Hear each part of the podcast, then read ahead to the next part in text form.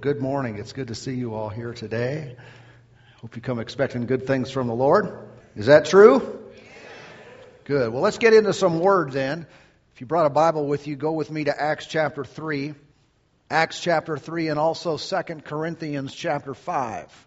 Those two places will get us to where we need to be, at least to start. I want to continue with our series related to the testimonies you've been watching. By the way, you can watch these testimonies and view them again on our website, or you can get on there and share them and uh, send them around and uh, let them impact other people's lives as well. But we're talking about life changes. Of course, from two different angles. One is we're celebrating, aren't we? We're celebrating lives uh, that have changed, things that have already been altered and uh, improved. And then also, declaring the message that God changes lives. And if you you're here today and you might be, uh, you know, like him or, or others that we've already uh, shown you, or completely different, but know that God wants to do a work in your life and to, to where that you'll uh, absolutely be a different person. And, and, and great improvement, by the way. Praise God. Acts chapter 3 and verse 19. It reads, Repent, therefore, and be converted, that your sins may be blotted out, so that times of refreshing may come from the presence of the Lord. Notice the, the tie in here, the connection. He said, Repent, be converted, that your sins may be blotted out, and all that's to this end that you could receive a refreshing from the Lord. You know, that's really what he wants. It's really what he desires to do in your life is he wants to refresh, wants to revive, wants to wants to stir and bring good things to pass in your life. So sometimes there needs to be some alterations made from our decision standpoint that will allow God's refreshing to come in to our lives. All right? If you're feeling like you're needing a refreshing today, I believe you're in the right place. And good things are going to happen. But there may need to be some decisions made. There may need to be some, some changes of thinking that takes place in your mind. Let me remind you of this verse again from the Amplified Bible. Check this out. It says, So repent, change your mind and purpose, turn around and return to God, that your sins may be erased, blotted out, wiped clean, at times of refreshing, of recovering, from the effects of heat, of reviving with fresh air may come from the presence of the Lord. And so we see that when we talk about repenting, what are we talking about? Change. We're talking about a change of mind that ends up in a change of action, right? We're talking about doing things different, but we're talking really about things that begin on the inside. And this changing of the mind is, is what accesses the changes that we need in life. Praise the Lord. And so go with me to 2 Corinthians 5 now as well. 2 Corinthians, the fifth chapter. Now, I was sharing with you the last time in this, the previous part of this message, about our new identity and how we must have a change of identity in our own in our own mentality in our own view of ourselves if we're ever going to experience the benefits of our salvation 2 Corinthians 5 and verse 17 says, Therefore, if anyone is in Christ, he is a new creation. Everybody say, That's me. Old things have passed away. Behold, all things have become new. That's good news. Old is gone, the new has come. Old things have passed away. Behold, all things have become new. Now, now, what do you mean now? Well, because the old guy died and the new guy has risen, because the past is gone, the old has been removed, and because new things have come into being, now, verse 18, now all things are of God. Now, that's a pretty strong statement, isn't that? That's speaking about you and me. Talking about you. All things are of God. Who has reconciled us to himself through Jesus Christ and has given us the ministry of reconciliation. Praise God. But again, that's quite a statement. Now all things are of God. I don't know if you view yourself that way. Some, some people might feel like they're, you know, patting themselves on the back, tooting their own horn, getting kind of lifted up in pride and arrogance and that type of thing to say about themselves that everything right here, it's all God. I mean, just kind of doesn't sound right, huh? But yeah, that's what the scripture says. Now, for the person who's in Christ, the, the old you, the ugly you, the evil you, the sinful you, the, the mistake prone you, gone. Now, the new one, the new man has arisen. And now, all things are of God.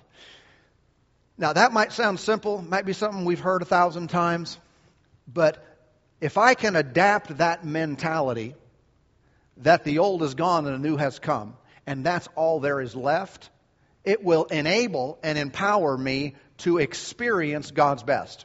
But if I view myself still as the old guy trying to live right, still as the, the, the bad guy trying to pull my act together and live a better life, I'm going to have a great challenge on my hand.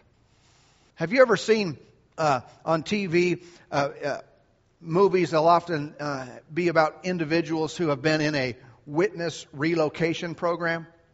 You Know about that? I guess that's real. I don't know anybody. Anybody in here in that program? All right. I, I imagine you're not allowed to tell. but you know, when uh, when someone is involved in that, like they testified in a court case, and of course they don't want the bad guy and the bad guy's friends to come get you. Uh, so they give them a whole new identity, move to a different part of the country, you know, new names, new job, new everything. And, uh, you know, and they're not allowed to call people and associate with things of their past. They can't be really in the public eye too much. And, uh, and all these things. It's really interesting. I mean, I imagine that would be quite a challenge to totally cut yourself off from your previous life and to become this new person. But I guess, you know, it's necessary for their survival in those situations. Can you see a parallel with what our life is in Christ? I tell you, there needs to be a relocation right up here. You don't necessarily have to cut off all your friends and family and, and move across the country, but there does need to be a clean break. That clean break is a spiritual reality. It is an accomplished fact in Christ, but must become a present reality, a something that we are mindful of in our own lives. That I am just not that person anymore. I don't mean we have to change our name, but we have to have, uh, you know, we have to identify ourselves not as that person, but now a new creation in Christ. This is who I am today. I'm no longer that person. Don't talk about me. I'm not going to think about myself that way. I'm not going to, you know, remember myself as being that person. No, it's different from this point on. And if we could really do that with every person who makes Jesus their Lord and Savior, get a clean break there. But it has to take place right here. Then watch. Then Oh, I mean, the blessings of God, the favor of God, his life, that relationship would thrive instead of limping along like it's done for many of us for so many years. We just kind of limp along. Yeah, we're a Christian. Yeah, we're going to heaven when we die. But in the meantime, it's like we're half dead still. It's like that, you know, it's like the coffin is wiggling. You know what I'm talking about? The guy, old things are passed away, but we're like, we're still dragging him around everywhere we go. You know, like when David cut off Goliath's head and he carried that head around for a few weeks? It's gross, isn't it? as his spoil, as his trophy. Well, you're not supposed to carry around the old guy that died when you became born again for a few weeks or a few days or, or at any time. But if we can make this clean break, it'll really help us. Go over with me to 1 John that's a right turn towards the end of the Bible, right before Revelation over there. 1 John chapter 3. When we talk about our new identity, let me remind you of this simple definition. To identify with means that, that uh, a, someone regards themselves as sharing the same characteristic or thinking as someone else. When we talk about identifying with Jesus, in Christ is the Bible language. What are we saying? Now, this is strong language, but we're saying that we have the same characteristics, we have the same thinking as Jesus. We're saying that we're just like him. Now, if this makes you nervous at all, don't move because we'll totally know it's you. All right? But I want you to hold on and think about these things and ponder them today because I think we can leave here on a higher place, in a higher place. And it's not because God lifted us up, but it's because we acknowledge and recognize what He's already done. All right? And so we have this new position, this new place in Christ. And in this place, we, I'm talking anyone who's saved now. There may, I'm sure there are those who are not yet in the family of God, and we'll give you a chance in a bit here. But for anyone who's in Christ, you are just like Jesus. Isn't that good? Now I don't know. I, I mean, I know one of the guys after the first service. He wanted. He told me he wanted his wife to, you know, start looking at him different from now on. Because he wanted her to know that he was just like Jesus. he missed the point a little bit. Uh, but not, not altogether. Because that, this is a spiritual reality. Now, let's look at the verse. 1 John chapter 3 and verse 1. 3 and 1. Behold, what manner of love the Father has bestowed on us that we should be called children of God. Now, now think about it for a moment. That might seem like no big deal. If that seems like no big deal to you, that statement, that, that verse right there, all that means is you don't get it. All right? Because as soon as we get it, big deal. Refrigerator worthy. We're talking, this is a good verse. he said that we should be called children of God. Well, aren't we all children of God? I mean, isn't everyone on the planet a, a child of God? No. No. And it's that blending, that, that watering down of our mentality that gives us this ultimate image that we're really no different than everyone else once we're saved, once we're in Christ. We're kind of all just the same, except, you know, we get to go to heaven. And that watering down, that blending, that muck and just nothing hinders us greatly from walking with God. To be declared a child of God is to declare that you and I are different than we were, separate from the world, changed spiritually and eternally. This is quite an outstanding thing to have God Himself declare an individual to be His child. All right. Again, not everyone, everyone is his creation, but Jesus referred to individuals at times. He, he said, You are of your father, the devil. He told some people, You're not a child of God, you're a child of the devil. Yikes. But when it comes to a person receiving their salvation, or you can see it in this verse right here, what manner of love the Father has bestowed on us, when we receive the Father's love, we are declared His child. And if I am declared His child, that, that carries a lot of weight with us. I'm now in the family. I now have a key to the front door, access to the refrigerator. I'm in the will. I, I've taken on the family name. You know, everyone better know what I'm talking about. This is not just a polite phrase. We're in in the family, in the family of God. No longer am I just identified with natural lineage. No longer am I just identified with, hey, I had my, my family, they've always been this, and they're, they're, you know, goes back and they're always this. Sometimes people identify that way with disease. My, my dad had heart trouble, my, my grandpa had heart trouble, my great grandpa had heart trouble, and uh, I have heart trouble.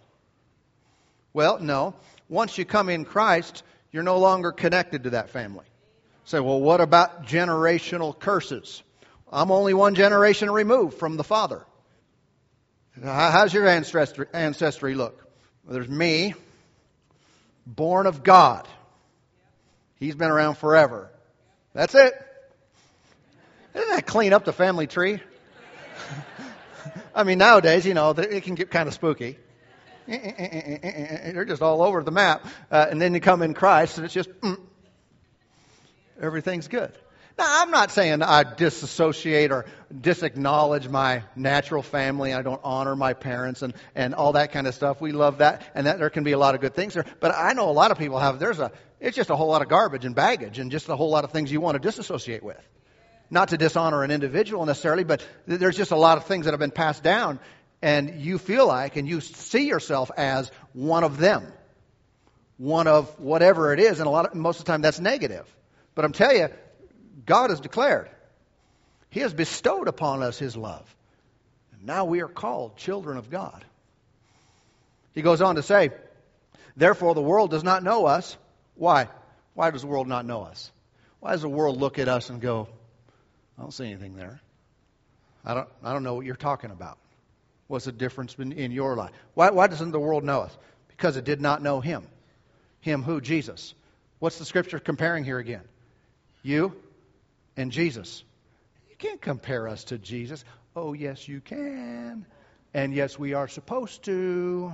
He is the first begotten, the firstborn from the dead, the first son. You know, just a side note, I know I, this messes up people's religion, but that's why we come to church, right? Jesus is no longer the only son. He's God's only begotten son. No, he's not. Was. Now he's the firstborn among many. Because we have come into the family. Yeah. Now, he's still the preeminent one, of course, and he's still the Savior, but we're in the same family, aren't we? Hmm, I don't know about that one. Well, he said, The world does not know us because it did not know him, because you and him are the same. Me and Jesus were the same? Exactly. Verse 2 Beloved, now we are children of God, and it has not yet been revealed what we shall be but we know that when he is revealed, we shall be like him, for we shall see him as he is. When we come face to face, what's going to happen? Oh, full revelation, revealing of the fact that, hey, there's Jesus. He's just like me. Well, I'm standing before Jesus and I'm, I'm just like him. You know, back in the beginning, before sin came into being, you know, God created the heavens and the earth and he created man in his own image and according to his, his own likeness. God's, that's always been God's plan that he would create us to be like him. Not, not so far removed, so far different. Sometimes people think of God and man almost like man and dog. You know, like hopefully you see yourself as far more intelligent than a dog and a far superior uh, person. I know nowadays people question that, don't they? They just talk about food chains and stuff and whatever. Anyway, but then they see God. God is way up here, and we are way down here. And I'm telling you, sin knocked man down a good bit. But you know what the scripture says? That we were created a little lower than God. Not a lot lower, a little lower. It's, it's in the Psalms. It says angels in most translations, but the Greek word is Elohim. It's the word God. We were created a little lower than God. You know, the Lord never intended for you to see yourself as just nothing, worm of the dust, so far removed that you can't hardly relate to God. He's just so much beyond and so mysterious. No, so mysterious. He, he, he created us in a way where we would, would acknowledge Him as our God, our Creator, as all wisdom and knowledge, but on a level, a level where we could communicate where he could have a relationship. It really is. And see, this is God's idea. He's got big shoulders. He's very, very secure. He's not concerned about you intruding on his space. You know, I mean, if someone wants to do what Lucifer did and step in to say, I will exalt my throne above the stars of God. Okay, you've crossed the line, right? But if we recognize He is our all in all and He is our creator, He wants us to have a, an estimation of ourselves that is accurate with the way He created us. Now, of course, sin came into the picture, messed a whole lot of things up, but now Jesus came to restore us to that, re- that relationship with the Father. And He came to give us a standing with Him to where we are now called sons of God, children of God. And we can have that relationship with Him once again. Now, look at the fourth chapter there, 1 John. 1 John, the fourth chapter. So we're going to see him as He is, and we're going to re- we're going to recognize a whole lot of things that have been true the whole time. True the whole time about us. 1 John 4:17 it says love has been perfected among us in this that we may have boldness in the day of judgment. Now that seems kind of difficult right there, doesn't it? Judgment day is kind of scary, isn't it? Judgment day, yeah. So you're going to have boldness on that day. Because, here, here's why we're going to have boldness. Because as He is, so are we going to be one day. As Jesus is, we sure long for, but know it could never happen. Scripture says, as He is, as He is, present tense, right here, right now, so are we in this world.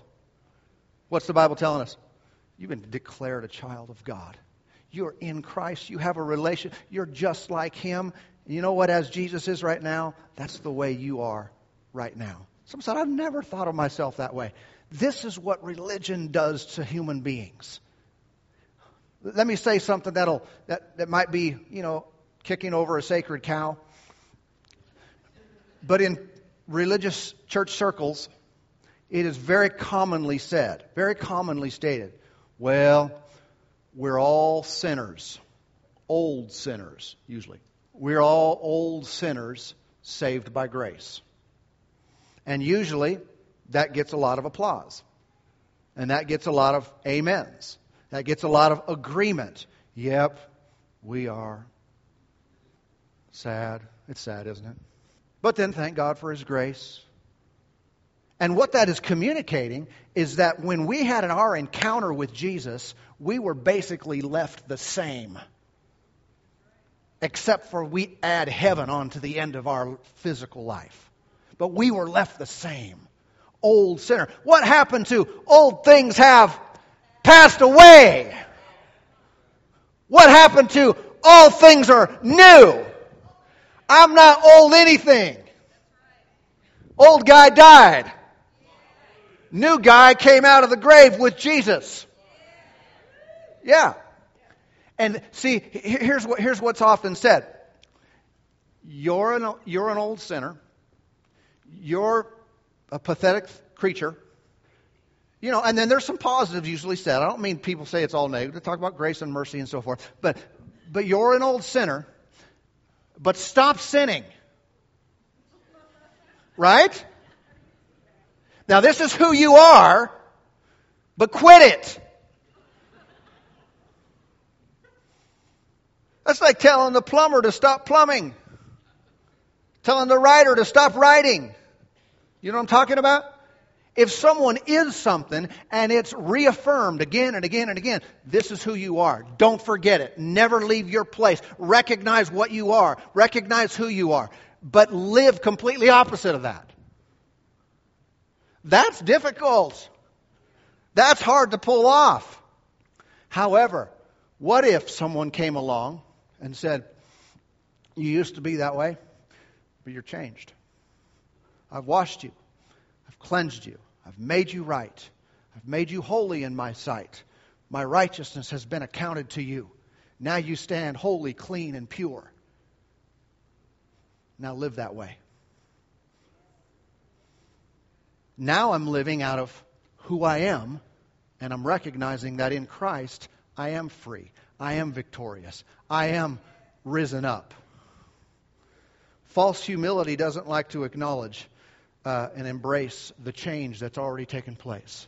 It always has to knock us back down, knock us back down, to make us think like we're nothing. We're, you know, losers, just old sinners saved by grace instead of new creation in Christ Jesus. Old things passed away, all things become new. Look with me at Romans chapter 6. Can we go further this today? I don't want to rip anybody off. Come all this way to church, want to have a good connection. A friend of mine told me the other day, said a pastor in my city came to me and told me, We're changing our church, changing our church services. We're doing 45 minutes now. He told him, each service is going to be 45 minutes. He said, We're doing, our church is becoming Jesus light. He said that, I mean, out loud. like not the inner voice, but he told him, Jesus light. I'm going Jesus heavy today, if that's all right with you. uh, whatever. I can't do Jesus light. If, it, if Jesus light, then I have a little bit of salvation, a lot of problems. okay, you know what I'm talking about? More Jesus, more victory, more relationship, more love, more faith, more healing, more everything good. Jesus is our all in all. Hallelujah. Romans chapter 6, verse 4. Therefore, we were buried with him through baptism into death. Who was? We was. Right? We were. We were what? Buried. Just, that just as Christ was raised from the dead by the glory of the Father, even so, we also should walk in newness of life. Comparing us to Jesus, Jesus died, and you died with him. And Jesus was raised, and so you are raised. You walk in newness of life. Don't walk in oldness of life or oldness of death, the old, uh, the old dead guy. We walk in newness of life because of what Jesus did. There is a constant identity and comparison in the New Testament with the one who believes and the resurrected Jesus putting us in the same sentence, putting us on the same, in the same place. No, we're not the Savior. No, we're not taking over the Lordship position that He has, but we are in Him. No longer dead, but alive in, in Christ. Verse 5 For if we have been united together in the likeness of His death, certainly we also shall be in the likeness of His resurrection. Now, just a real quick side note. I know that uses the language shall be. It's not referring to some future event. We could look at many scriptures like Ephesians 2 that tell us that we were already raised with Christ. We are seated with Christ in heavenly places. That is our spiritual position today for all who are saved. Okay? Not going to be raised. The physical body will be changed, but we're already in a spiritually raised position. Verse 6 Knowing this, that our old man was crucified with him, that the body of sin might be done away with, that we should no longer be slaves of sin, for he who has died has been freed from sin. Now, that's real clear, I think. Old guy's died, dead, and new guy's risen. How? When Jesus died, we died. When he was raised, we, ra- we were raised. Positionally, God did that for all of us in Jesus. When you said, Jesus, I make you the Lord of my life, it just was activated in you spiritually. And you, you experienced a personal, eternal resurrection from the dead. Yeah. And from this point now, we adapt our thinking to match that experience. But if I experience that and then am taught that I'm still the old guy, I'm still the defeated one, I'm still broke and sick and depressed and poor and without and weak, then my experience in life, day to day, will not match my experience of resurrection in Christ. And that's the condition, too often, of most believers. Experiencing Christ, it's one, it's done, it's final, it's forever, it's victorious, it's, it's, it's causing parties to happen in heaven, rejoicing with the angels. But on earth, thank God I get to go to heaven when I die. And it kind of ends there. There's a common belief in different circles that every Christian today is like a, has a dual nature. Some theolo- theologic, theologians, I'm trying to put two words together. Some uh, theologians will say it that way that Christians have a dual nature. We have a sinful nature, and then we also have a righteous nature in Christ. That is kind of confusing. That's schizophrenic. That's self defeating. I'm telling you, the Lord wants us not to continue to identify with the dead part, the passed away part, but completely with the new. when you were born again, God didn't leave in you a sin nature. Your nature was changed to be just like Him. The only thing that remains is the mentality, is the thinking. It is, it, it is the, the worldly system that we've been trained in and trained even when we had an unregenerate, um, sinful nature. It, it's it's kind of like if if you had a, a a friend or a relative, maybe you had an uncle that taught you a lot of things growing up, taught you some trade or some life life skills, and then that uncle died. How many know when he died, he didn't extract everything he taught you to go with him?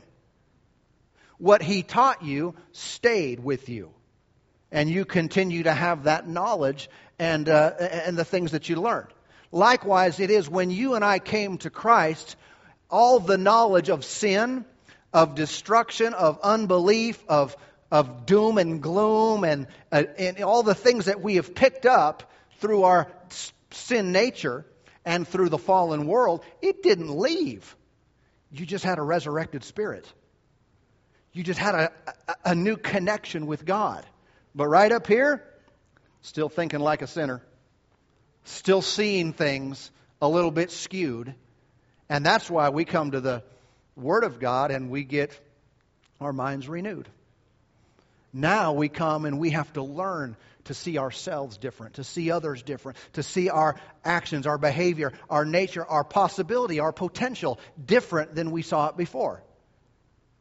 But not, well, I'm a I'm a sinner and I'm a righteous person. Mm, that seems really hard. And how is that like Jesus? If as he is, so are we in this world. You saying Jesus kind of got the sin nature thing going on too? The sin that he bore on the cross is what I'm talking about. When he took on that sin of ours, did he hold on to it? When he came out, out of the grave, he said, victorious and defeated at the same time. Because that's what sin is. That's what that mentality is. It is defeat. It is subjection to the law of the spirit of death in this world. But I tell you, in no way did the Lord leave any remnants of the old man. In no way did he leave a, a sense, an identity of, of, of shame, of guilt, of defeat, of inferiority. But in all ways, in all areas, he brought us new life. And now we just need to see it. Let, let me, let's go over to 2 Corinthians 3. I want to finish up over here today. 2 Corinthians, the third chapter. What, what does God say about you today? Not what do you say about yourself or what do others uh, say about you or what, how does the world define you. What does the Lord say about your present condition in Christ? I know uh, years ago we were, we, we were having a, a, youth camp, and one of the teenage girls came forward and she was being ministered to, and a word of knowledge came about her situation. And I, I, I reached over, I, I whispered in her ear. No one else heard this, but now you'll hear it. I said, Your, your mom says you're a whore, but God says it's not true. And she collapsed and hit the floor. She, she had believed. I mean, you know, sometimes what parents say to children can be very influential. She believed what she was told. She identified with it and said, This is who I am. And the Lord wanted to give her a new identity. She said, No, that's not who I see. That's not who I say you are. That's not what I'm calling you to be. I'm calling you to be something new, something better, something more powerful and uh, something that's of me. Maybe people have said things about you. You'll never amount to anything. You're just, uh, whatever. Well, what does God say about you? Someone said, you know, I, some people call me just never going to do anything important, or other people call me greedy, and uh, well, I don't know, whatever people say about you. You don't have to accept it. So, well, what if it's true? True in who? True in you? or true in Christ. When you come into Christ, you can start denying what's true in you and say, Well, I can see why people would say that and they would think that. But you know what? I, I, I'm having a name change. Relocation program happening in my life. Now I'm in Him. He has bestowed His love upon me, and I'm His child. And what He's like, that's what I'm like. And you start, you know, we start seeing ourselves this way, it'll start affecting our, our activity, how we act in life, our ability to overcome. All right, let's read this. 2 Corinthians chapter 3. Notice with me verse 17. It says, Now the Lord is the Spirit, and where the Spirit of the Lord is, there is liberty. Verse 18, But we all, with unveiled face, now I got to stop for a moment. Unveiled face, what does that mean? You read the context. He's talking about Moses when he went up the mountain to get the Ten Commandments. He was in the presence of the glory of God for 40 days and 40 nights. He didn't even have to eat. For 40 days, he's just in the glory. At one point, you know, he saw God's back, couldn't look at his face. But he's having this time in the presence and glory of God. When he came down off the mountain, you know what was going on? This guy was turned on like a light bulb. High beams, you know. He was he was glowing. He was he was bright. He was shining. I don't even know if he realized it. But he's coming off the mountain and is like, "Oh wow." In fact, when he went down to speak to them and tell them these things, he had to put a veil over his face. They couldn't look at him. He was so bright. The glory and presence of God was on him. And think about it. That's the Old Testament. That's the law. That's what's called the ministry of condemnation. And yet it was so glorious. And what Paul's saying is in this new covenant, in Jesus, it is far more glorious. So he's talking about Moses with his veiled face. And, and he goes on to say, beholding as in a mirror, but we all with unveiled face, veil removed, beholding as in a mirror the glory of the Lord. Think about it. Now, watch. In a mirror, the glory of the Lord. What do you see in a mirror? Yourself. How could I look at myself and see the glory of the Lord? Unless what the Bible says about us is true that we've been glorified, justified, that we've been made alive, that the resurrected Christ lives on the inside. The Spirit of life is in us. And it said, We, with unveiled face, take the veil down and look. What do you see? Say, All I see is me. That's the problem. In Christ, there is no you, but it's Christ who lives in us. Now I see. I'm not supposed to see me, my past, my failures, my mistakes, all the things that I can't do. I'm supposed to have a new vision here, a new revelation, not of who I am in me, but who I am in Him. And now I look in the mirror and I see what? The glory of God. The glory of God. And where's it at? It's way out there. No, it's right in here. God has deposited His glory in you to the degree that I maintain a mentality of unworthiness, of unholiness, I'm so different from God, I'm rejected, and all this kind of stuff, man, all I'm doing is hiding that glory. All I'm doing is veiling the reality of Jesus from shining in and through my life and enabling me to live a life that would honor Him. What are we doing? Let's look at the mirror, not just a physical mirror. We're looking at what God has said. We're looking at the words of God. And every time I see this is who you are in me. This is what I say about you. This is who you are in Christ. I'm seeing the glory of God, but not as something I still have to obtain, something that is a present tense reality in my life today. I don't know about you, but I'm having a good time saying this right now. Woo, glory to God. Glory to God. He is worthy of our praise. Amen. Uh, this is the same. Tr- I didn't read the rest of the verse. I guess I better. Before we finish, we're being transformed into the same image from glory to glory, just as by, as by the Spirit of the Lord. We're being what? Transformed. That's not talking about the new birth. When you were born again, your spirit was instantly made right with God. Instantly made like Him. But the transformation is outward. The transformation is in our life day to day. When does it happen? When I look, when I behold the glory of God in me, it alters me continually. And I get better and better and better and more glorious and more glorious. It's the same word from Romans chapter 12 where the scripture said that we are transformed by the renewing of our minds. It's really the same principle here, just kind of said in a different way. Meta, metamorphosis is the English word. Metamorpho is the Greek word for transformation here. When we look, it, we go from caterpillar to butterfly. You start looking at the glory of God. Where, where, where? As a present tense reality in your own life through the new birth. You start seeing that every day more and more and more. You start to grow wings. Huh? And then you can avoid being stepped on, and you can fly. And you look far better in Christ than you do crawling around on the ground. You little worm. Right?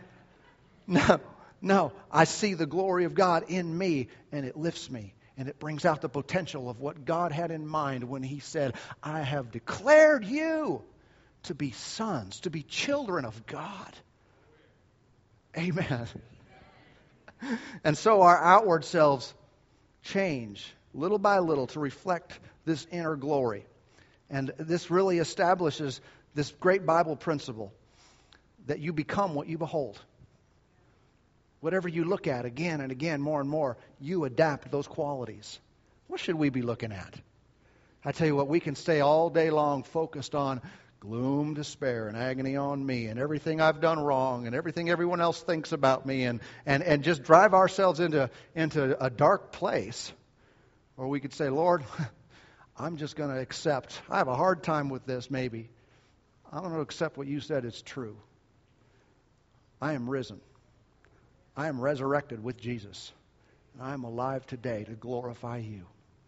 Praise God. We are not the sick trying to get well. In Christ, wellness, health is established. There is none of it in Jesus. So there is none in us. What should I look at? I can look at the feelings, I can look at a negative report, or I can look at Jesus and see myself in Him. We are not the poor trying to survive. No, that's not who Jesus is. We are not the depressed trying to have a find a good joke to lift us up. This is who we are in Him.